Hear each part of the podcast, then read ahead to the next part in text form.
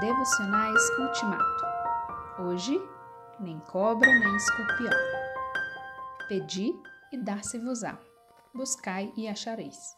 Mateus sete, sete. No púlpito da montanha, Jesus encoraja a oração, porque todos aqueles que pedem recebem, aqueles que procuram acham, e a porta será aberta para quem bate. Mateus sete, oito. Jesus orava com incrível frequência, muitas vezes a sós, outras na companhia de alguém, e Ele quer que façamos o mesmo.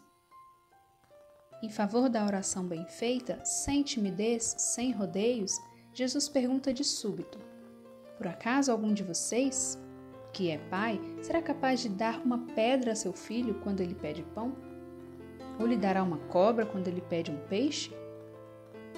Ele não espera a resposta porque já sabe qual é, porém conclui: vocês, mesmo sendo maus, sabem dar coisas boas aos seus filhos. Quanto mais o Pai de vocês que está no céu dará coisas boas aos que lhe pedirem.